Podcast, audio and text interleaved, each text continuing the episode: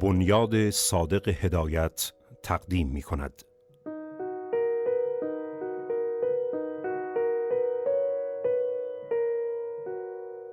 با صدای مرتزا یاسوری محلل اثر صادق هدایت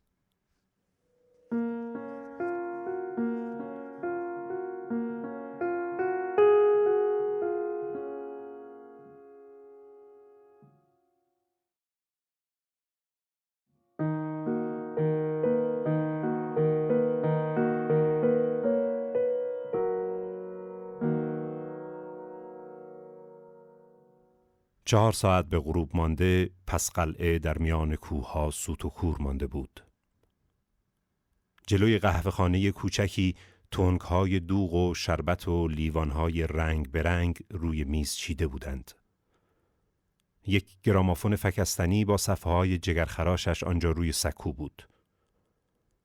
قهوه چی با آسین بالا زده سماور مسوار را تکان داد، تفاله چایی را دور ریخت، بعد پیت خالی بنزین را که دسته مفتولی به آن انداخته بودند برداشته به سمت رودخانه رفت. آفتاب میتابید. از پایین صدای زمزمه یک نواخت آب که در ته رودخانه روی هم می غلطید و حالت تر و تازه به آنجا داده بود شنیده می‌شد. روی یکی از نیمکت های جلوی قهوه خانه مردی با لنگ نمزده روی صورتش دراز کشیده و آجیده هایش را جفت کرده پهلویش گذاشته بود. روی نیمکت قرینه آن زیر سایه درخت توت دو نفر پهلوی هم نشسته و بدون مقدمه دل داده و قلبه گرفته بودند. به طوری چانشان گرم شده بود که به نظر می آمد سال هاست یکدیگر را می شناسند. مشهدی شهباز لاغر مافنگی با سبیل کلفت ابروهای به هم پیوسته گوشه نیمکت کس کرده دست بستش را تکان می‌داد و می‌گفت دیروز رفته بودم مرغ محله پیش پسر داییم اونجا یه باغچه داره. می‌گفت پارسال سی تومن مک آلوچه زردالوی باغشو فروخت. امسال سرما زده همه سردرختیان ریخته. به یه حال وزاریاتی بود. زنش هم بعد ماه مبارک تا حالا ناخوش بستری افتاده کلی مخارج رو دستش گذاشته. آمیر زیادالله عینکش را جابجا کرد با تفنن چپق می‌کشید. ریش جوگندمیش را خاراند و گفت اصلا خیر و برکت از همه چیزها رفته. شهباز سرش را از روی تصدیق تکان داد و گفت قربون دهنت انگار دوره آخر زمونه رسم زمونه برگشته. خدا قسمت بکنه بیست و پنج سال پیش خراسان مجاور بودم. روغن یه من دو عباسی بود. تخم مرغ می‌دادن ده تا صد دینار. نون سنگک می خریدیم به بلندی یه آدم. کسی قصه بیپولی داشت.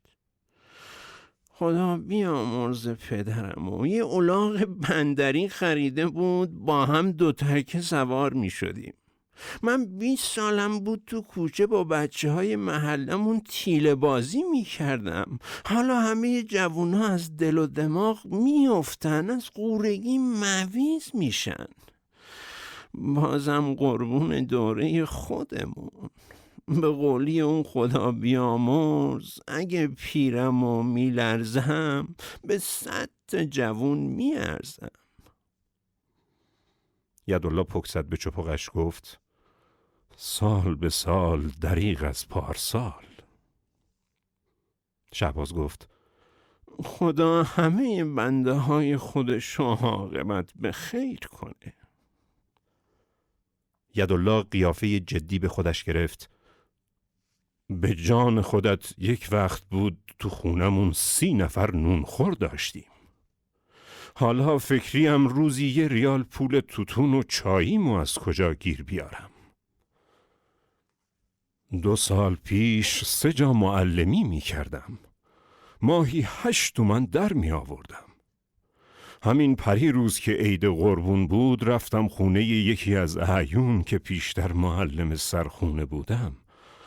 به من گفتن که برم دعا برا گوسفند بخونم.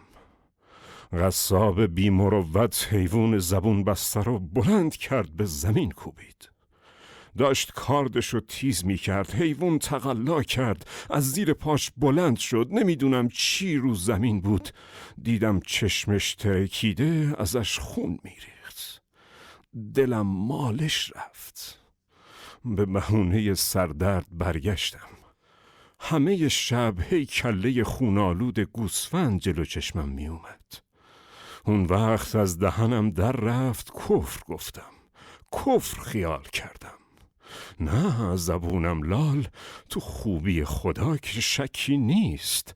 اما این جونورای زبون بسته گناه دارن.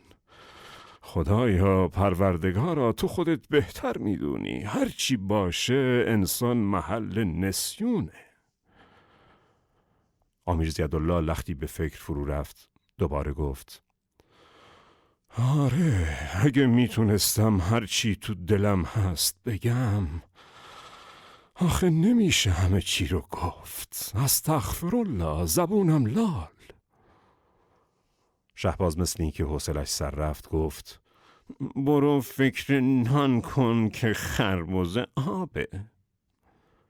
میرزا الله با بیمیلی گفت آره از دست ما چی برمیاد؟ از اول دنیا همینطور بوده.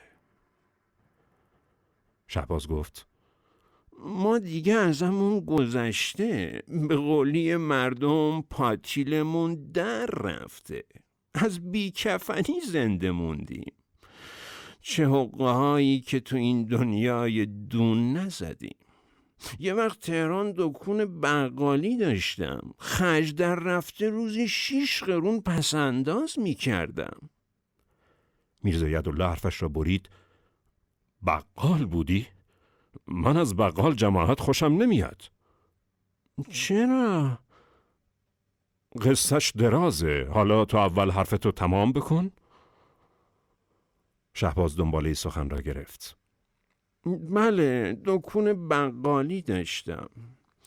امرم میگذشت. کم کم یه خونه و لونه ای برای خودمون دست و پا کردیم. چی درد سرتون بدم؟ اون وقت یه پتیاره پیدا شد. الان پنج ساله که زنم منو به خاک سیاه نشونده. این زن نبود آتیش پاره بود. تازه با خونه دل اومده بودم سر و سامونی بگیرم. هرچی رشته بودم پنبه کرد.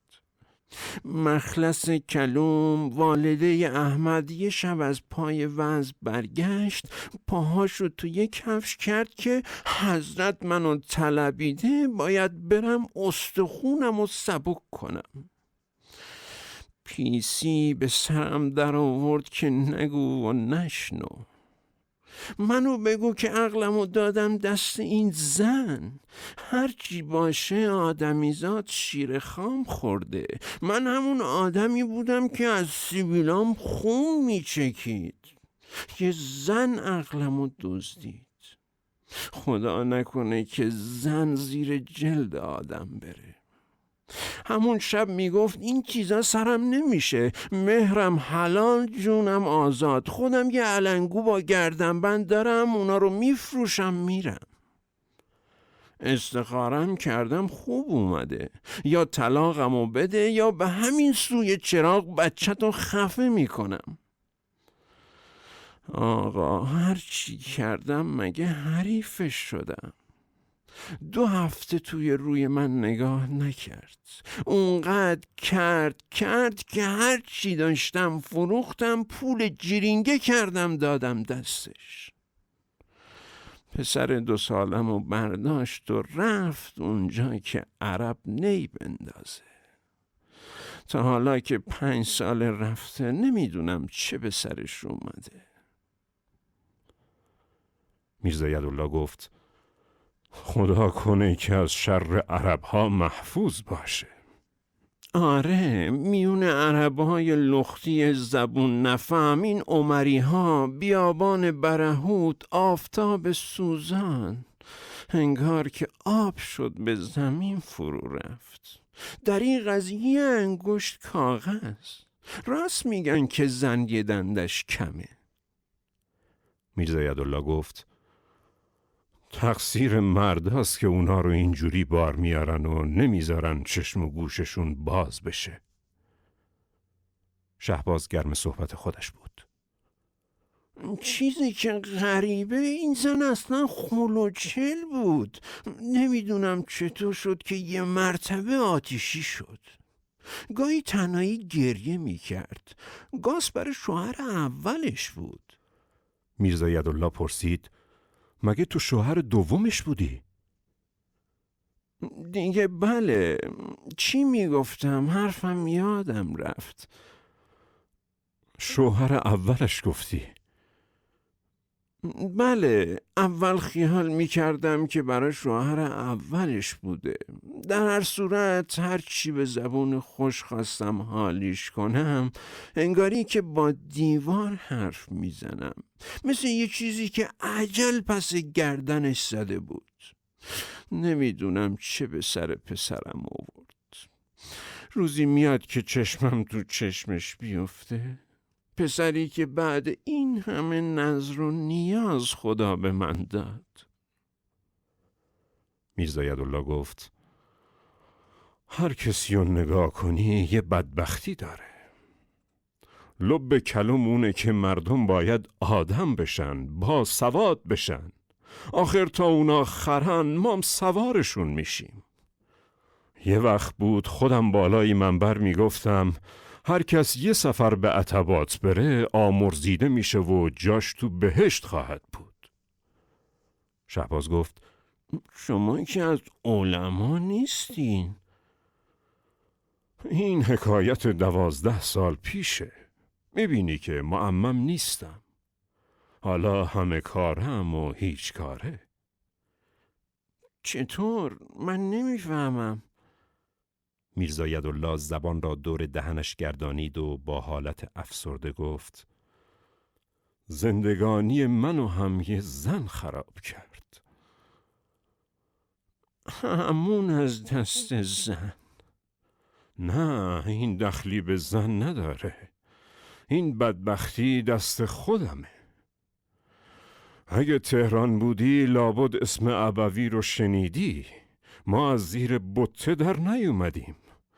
پدرم از اونایی بود که نعلین جلوی پاش جفت می‌شد. اسمش رو که می بردن یکی می گفتن و صد تا از دهانشون می ریخت. وقتی بالای منبر می رفت جا نبود که سوزن بندازی همه ی کل گنده ها ازش حساب می بردن. مقصودم این نیست که بی خودی غمپز در بکنم چون اون مرحوم هرچی بود برای خودش بود گیرم پدر تو بود فاضل از فضل پدر تو را چه حاصل؟ به هر حال بعد از فوت مرحوم ابوی من جانشینش شدم و در خونه رو باز کردم. خب یه خونه با یه مشت خرت و خورتم برامون گذاشت. خودم هنوز طلبه بودم و ماهی چهار تومن با پنج من گندم مستمری داشتم. به اضافه ماه محرم و سفر نونمون تو روغن بود. یه لفت و لیسی می کردیم. چون معروف بود که نفس مرحوم ابوی مجربه یه شب منو سر بالین ناخوشی بردن تا دعا بدم. دیدم دختر هشت یا نه ساله ای اون میون میپلکید آقا به یک نظر گلومون پیشش گیر کرد. جوونی و هزار چم و خم. پیش از اون دو تا سیغه داشتم که هر دو رو مطلقه کرده بودم. ولی این چیز دیگه ای بود. میگن که لیلی رو به چشم مجنون باید دید. باری دو روز بعد یه دستمال آجیل آچار رو سه تومن پول نقد فرستادم عقدش کردم. شب که اونو اووردن اونقدر کوچیک بود که بغلش کرده بودن. من از خودم خجالت کشیدم. از شما چه پنهون؟ این دختر تا سه روز که منو می‌دید مثل جوجه میلرزید. حالا من که سی سالم بود جوان و جاهل بودم. اما اون مردای هفتاد ساله رو بگو که با هزار جور ناخوشی دختر نه ساله می‌گیرن. خب بچه چی سرش میشه که عروسی چیه؟ به خیالش چارقد پولکی سرش می‌کنن رخت نو میپوشه و تو خونه پدر که کتک میخورده و فوش میشنیده شوهر اونو ناز و نوازش می‌کنه و رو سرش می‌ذاره.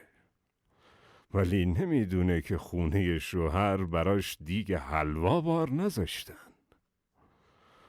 به هر حال من اونقدر زحمت کشیدم تا اونو رام کردم. شب اول از من میترسید. گریه می‌کرد. من قربون صدقش می‌رفتم می‌گفتم بالای غیرتت آبروی ما رو به باد نده. خب تو اون بالای اتاق بخواب من این پایین. چون دلم براش میسوخت. خیلی خودداری کردم که به جبر باهاش رفتار نکردم. وانگهی دیگه چشم و دلمم سیر بود و کار کشته شده بودم. به هر صورت اونم نصیحت منو گوش گرفت. شب اول براش یه قصه نقل کردم. خوابش برد. شب دوم یه قصه دیگه شروع کردم و نصفشو براش شب بعد گذاشتم. شب سوم هیچی نگفتم. تا اینکه یارو به صدا در اومد و گفت تا اونجا که ملک جمشید رفت به شکار پس چرا باقیشو نمیگی؟ منو میگی از ذوق تو پوستم نمی گنجیدم. گفتم امشب سرم درد می‌کنه صدام نمی‌رسه اگه اجازه بدی بیام جلوتر به همین شیوه رفتم جلوتر رفتم جلوتر تا اینکه رام شد شهباز خندش گرفت. خواست چیزی بگوید اما صورت جدی و چشمهای اشکالود میرزاید و لارا که از پشت شیشه عینک دید خودداری کرد. میرزاید الله با حرارت مخصوصی می گفت این حکایت دوازده سال پیشه دوازده سال. نمی‌دونی چه زنی بود. سرجور دلجور به همه کارام رسیدگی می‌کرد. آخ حالا که یادم میفته همیشه گوشه چادر نماز به دندونش بود. رختار و با دستای کوچیکش میشست رو بند مینداخت پیرهن و جورابم وصله می‌زد دیزی بار میذاشت. دست زیر بال خواهرم می‌کرد. چقدر خوش سلوک چقدر مهربون. همه رو فریفته اخلاق خودش کرده بود. چه هوشی داشت. من خوندن و نوشتن و بهش یاد دادم. سر دو ماه قرآن می‌خوند. اشعار شیخ و از بر می‌کرد. سه سال با هم زندگی کردیم که علز اوقات زندگی منه. دست بر غذا در همین اوان بود که وکیل بیوه میوهی شدم که بی پول نبود.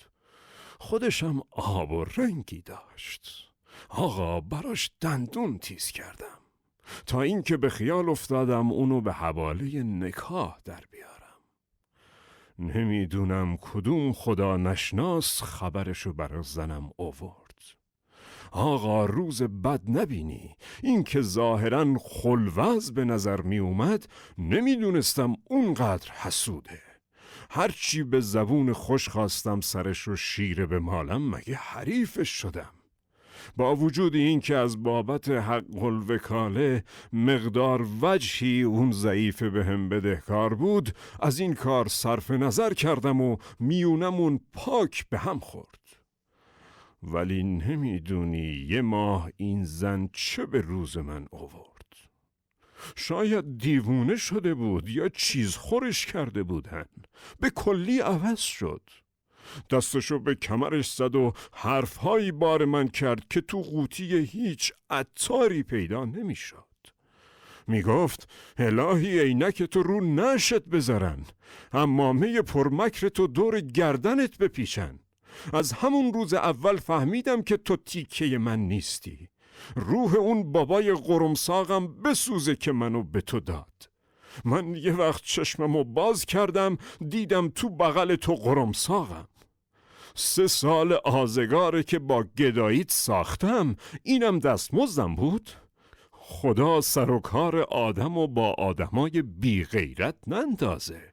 داغ پشت دستم گذاشتم. زور که نیست. دیگه با تو نمی‌تونم زندگی کنم. مهرم حلال جونم آزاد.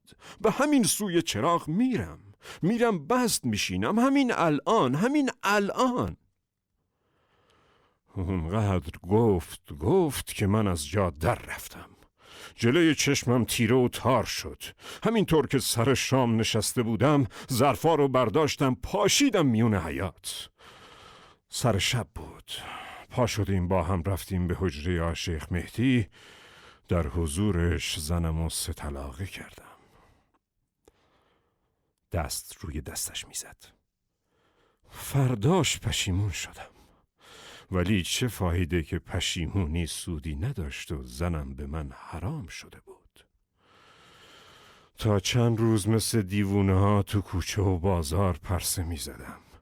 اگه آشنایی به هم برمیخورد از حواس پرتی سلامشو نمی گرفتم.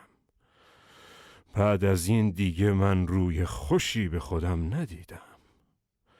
یک دقیقه صورتش از جلو چشمم رد نمی‌شد. نه خواب داشتم و نه خوراک. نمی‌تونستم تو خونمون بند شم. در و دیوار به من فوش می‌داد. دو ماه ناخوش بستری شدم.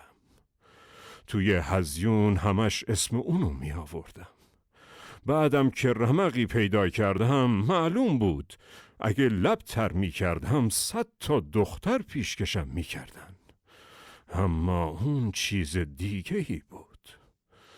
بالاخره حزمم و جزم کردم تا به هر وسیله‌ای که شده دوباره اونو بگیرم. ادش سر اومد. رفتم این در بزن اون در بزن دیدم هیچ فایده ای نداره هرچی جلو پلاس کتاب پاره و تخونه برام مونده بود فروختم. هجده تومن پول درست کردم. چاره ای نداشتم. مگه اینکه یه نفر محلل پیدا بکنم که زنمو برای خودش عقد بکنه؟ بعد طلاقش بده تا دوباره بعد از انقضای سه ماه و ده روز بتونم اونو بگیرم. یه بقال الدنگ پفیوزی تو محلمون بود که هفت تا سگ صورتشو میلیسید سیر می‌شد. از اونایی بود که برای یه پیاز سر می برید. رفتم با اون ساخت و پاخت کردم که ربابه رو عقد بکنه بعد طلاقش بده و من همه مخارج و به اضافه پنج تومن بهش بدم. اونم قبول کرد. گول مردم رو نباید خورد. همین مرده که همین پفیوز شهباز با رنگ پریده صورتش را در دو دستش پنهان کرد و گفت بنقال بود؟ اسمش چی بود؟ چه بنقالی بود؟ مال کدوم محله؟ نه نه یه همچین چیزی نمیشه ولی میرزا الله به طوری گرم صحبت بود و پیش آمدها جلوی چشمش مجسم شده بود که دنبال حرفش را قطع نکرد همون مردکه بقال زنم رو عقد کرد نمی‌دونی چه حالی شدم. زنی که سه سال مال من بود اگه کسی اسمشو به زبون می آورد شکمشو پاره می کردم درست فکر کن حالا باید با دست خودم همسر این مردکه گردن کلفت بشه. با خودم گفتم شاید این انتقام سیغه هامه که با چشم گریون طلاق دادم. باری فردا صبح زود رفتم در خونه بقال. یه ساعت منو سر پا معطل کرد که یه قرن به من گذشت. وقتی که اومد بهش گفتم حل وعده وفا ربابه رو طلاق بده پنج تومن پیش من داری. هنوز صورت شیطونیش جلو چشممه. خندید و گفت زنمه یه موشو نمیدم هزار تومن بگیرم. چنان برق از چشمم پرید. شهباز میلرزید و گفت نه یه همچین چیزی نمیشه. راستشو بگو. اوه. میرزا یدالله گفت حالا دیدی حق به جانب من بود؟ حالا فهمیدی که چرا از بقال جماعت بیزارم وقتی که گفت یه موشو نمیدم هزار تومن بگیرم فهمیدم می‌خواد پول بیشتری بگیره. ولی کی فرصت چونه زدن داشت؟ نمی‌دونی کجای آدم میسوزه. دود از کلم بلند شد. به اندازه حالم منقلب بود به اندازه از زندگی بیزار شده بودم که دیگه جوابشو ندادم. یه نگاه بهش کردم که از هر فحشی بدتر بود. از همون راه رفتم بازار سمسارها عبا و ردام و فروختم. یه قبای قدک خریدم کلا نمدی سرم گذاشتم. گیوه هامو ور کشیدم را افتادم. از اون وقت تا حالا سلندر و حیرون از این شهر به اون شهر از این ده به اون ده میرم. دوازده سال آزگاره که دیگه نمی‌تونم یه جا بمونم. گاهی نقالی می‌کنم گاهی معلمی. برای مردم کاغذ می‌نویسم. تو قهوه خونه ها شاهنامه می‌خونم نی می‌زنم. خوشم میاد که دنیا و مردم دنیا رو سیاحت بکنم. می‌خوام همینطور عمرم بگذره. خیلی چیزا آدم دستگیرش میشه. وانگهی دیگه پیر شدیم. برا مرده ها مردار سنگ میسابیم یه پامون این دنیاست یکیش اون دنیا. افسوس که دیگه تجربه هامون به درد این دنیا نمی‌خوره شاعر چه خوب گفته مرد خردمند هنر پیش را عمر دو بایست در این روزگار. تا به یکی تجربه آموختن با دگری تجربه بردن به کار. میرزا یدالله به اینجا که رسید خسته شد. مثل اینکه آرواره هایش از کار افتاد چون زیادتر از معمول فکر کرده بود و حرف زده بود. دست کرد چپقش را برداشت. به آب رودخانه خیره نگاه می کرد و به آواز دور و خفهی که از پشت کوه می آمد گوش می داد. شهباز سرش را از میان دو دستش برداشت آهی کشید و گفت هیچ دوی نیست که سه نشه. میرزا یدالله منگ و مات بود. متوجه اون نشد. شهباز بلندتر گفت یه مرد دیگر رو هم بی خانمون می‌کنه. یدالله به خودش آمد پرسید کی؟ همون ربابه آتیش به جون گرفته. میرزا یدالله چشمایش از حدقه بیرون آمده بود. حراسان پرسید مقصود چیست؟ مشهدی شهباز خنده ساختگی کرد. راستی روزگار خیلی آدم رو عوض می‌کنه. صورت چین می‌خوره موها سفید میشه دندونا میفته صدا عوض میشه نه شما منو شناختین نه من شما رو میرزا یدالله پرسید چطور؟ ربابه صورتش مور آبله نداشت چشماشو متصل به هم نمی‌زد میرزا یدالله پرخاش کرد کی به تو گفت؟